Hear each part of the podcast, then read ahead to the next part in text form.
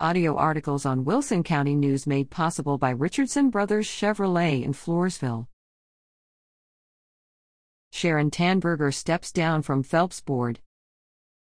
Braden Lissy, Chairman of the Floresville Electric Light and Power System FELPS, Board of Trustees, presents a plaque February 23 to Sharon Tanberger of La Vernia, commemorating her eight years of service as a system advisor on the board.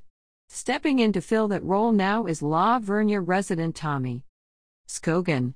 Read more about FELPS on pages 5A and 8A.